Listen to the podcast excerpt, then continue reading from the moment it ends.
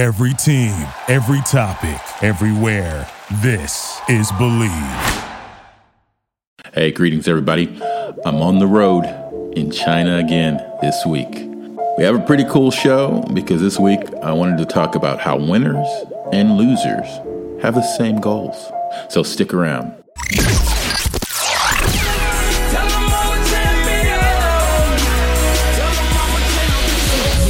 Listening to the Baseball Nomad Podcast. On this podcast, we take a deep dive into the international game of baseball and softball. Every week on the show, we will talk with coaches and players from around the world, where we'll discuss preparation, motivation, and building a consistent mental process for those high-leverage, high-stakes situations. If 90% of the game is mental, we need to stop giving everything a physical remedy. Stick around for your host. He's played and coached professionally on 5 different continents and won 12 different national championships. He's the original baseball nomad. Some call him the hit doctor, but heck, you can just call him Coach AB.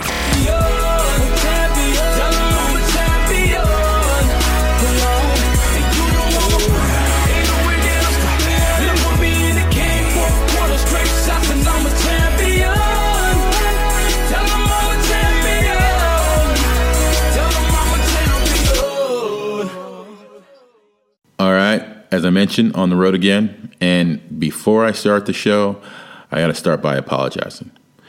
My recordings of podcasting are becoming more and more sporadic.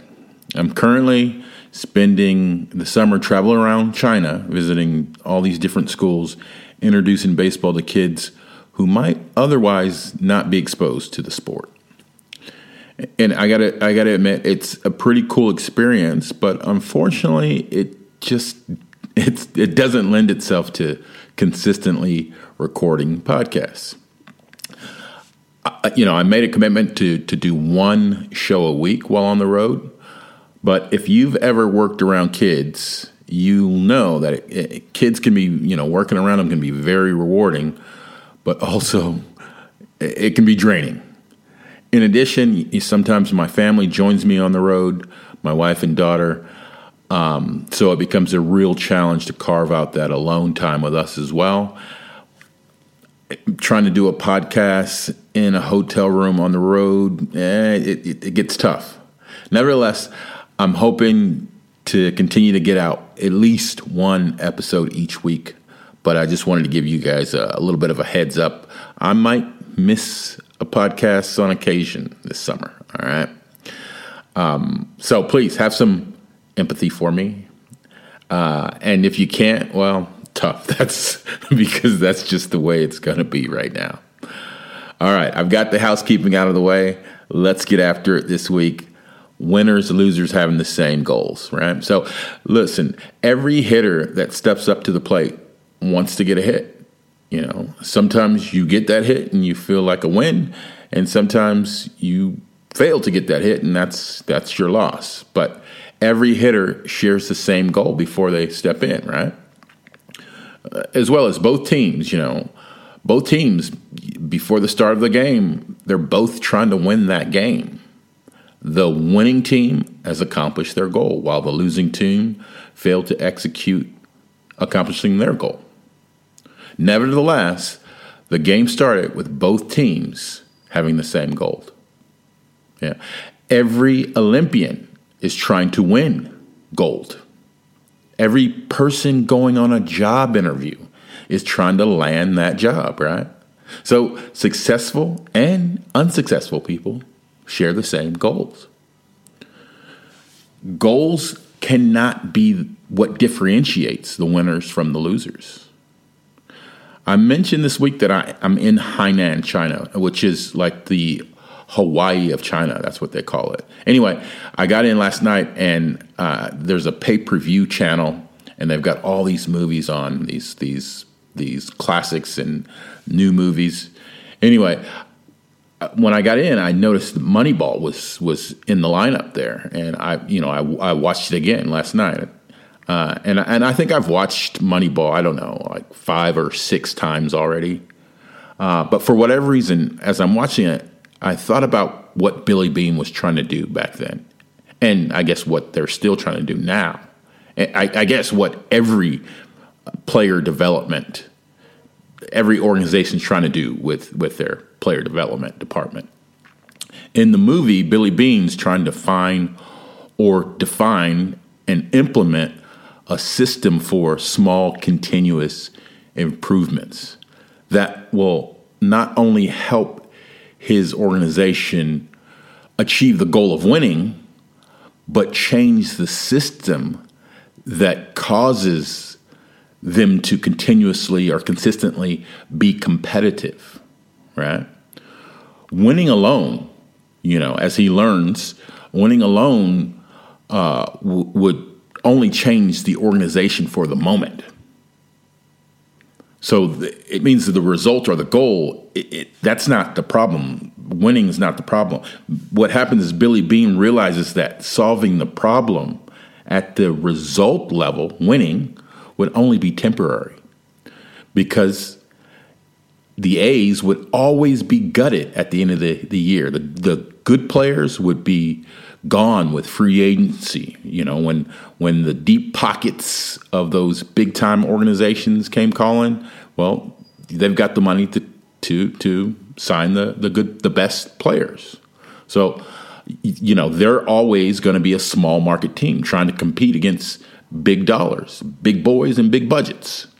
The only way the A's were going to be competitive is if they solved a problem, a system level problem, right? Now, if you watch the movie, what they do is they implement a system, or you could call it a process or formula. They put it in place, and the biggest part of it was getting everyone in the organization, from front office to coaches to even players, to buy into their system, to believe in it. Now, you know, everyone knew that the system wasn't perfect, but it was them controlling their controllables, you know, their formula.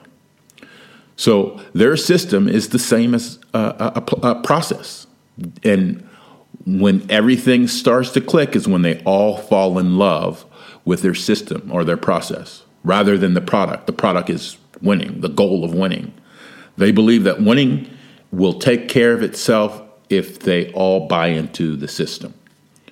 So if you think about the purpose of setting goals, it's to win the game, right? The purpose of building a system, however, or developing a process, is to have the ability to continuously play the game. Okay, so we're not talking about single accomplishment.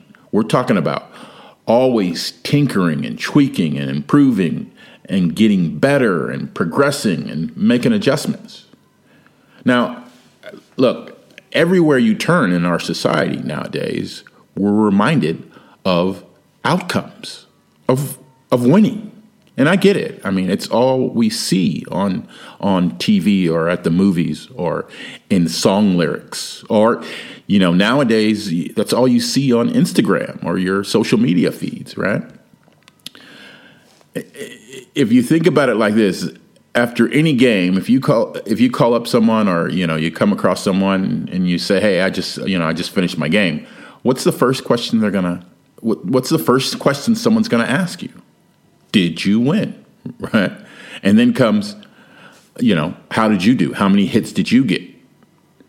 You know what? Sometimes you're going to get, you're going to do tons and tons of work.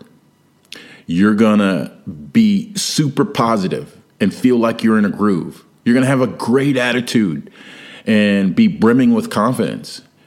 And guess what? You still might get your ass kicked.